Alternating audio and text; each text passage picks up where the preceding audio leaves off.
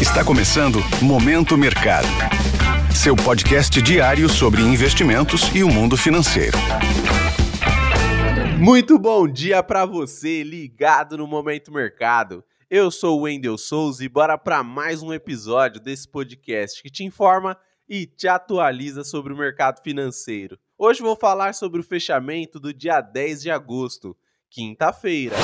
Cenário internacional. No mercado internacional, as bolsas americanas fecharam com leve avanço após a inflação do consumidor nos Estados Unidos de julho vir em linha com a projeção do mercado, alimentando a expectativa de pausa na alta de juros pelo Fed. No final do dia, os índices acionários chegaram a desacelerar os ganhos, logo depois do discurso cauteloso de uma dirigente do Banco Central norte-americano.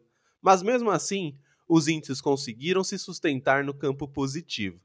Com isso, as posições que apostam no avanço das bolsas foram beneficiadas. Os títulos públicos americanos encerraram em elevação na esteira das incertezas envolvendo os próximos passos de política monetária do Fed e preocupações com uma possível reaceleração da inflação. Diante desse cenário, as posições que apostam no avanço das taxas foram favorecidas. No câmbio, o índice DXY, que mede a variação do dólar frente a uma cesta de moedas fortes, fechou praticamente estável em meio à valorização do euro e desvalorização da libra. Por fim, o petróleo fechou no terreno negativo em meio à alta do dólar e após a OPEP elevar as projeções para a oferta da commodity.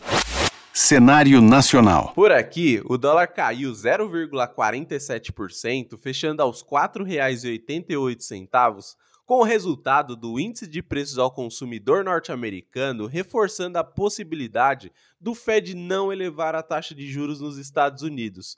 Desta maneira, as alocações acreditando na queda do dólar foram favorecidas. No mercado de juros futuros, as taxas fecharam perto do mesmo patamar do dia anterior, ancoradas na cautela com o cenário externo, expectativa pelo resultado do IPCA de julho e diante de declarações no Senado do presidente do Banco Central Brasileiro, Roberto Campos Neto. Com isso, as apostas nos juros futuros fecharam próximo à estabilidade. Em relação à bolsa, pelo oitavo pregão consecutivo, o Ibovespa encerrou no vermelho diante das perdas das ações da Vale e da desaceleração dos ganhos das bolsas americanas no final da sessão.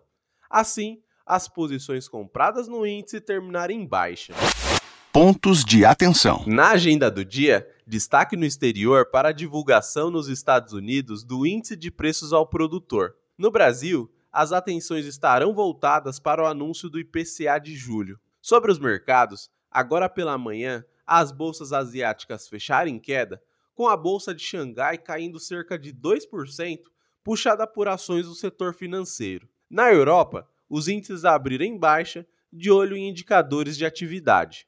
Por fim, os futuros em Nova York estão subindo de forma modesta, com os investidores monitorando dados de inflação. E desta maneira, termina o Momento Mercado de hoje. Agradeço a sua audiência, um excelente dia, bons negócios e bom final de semana. Valeu!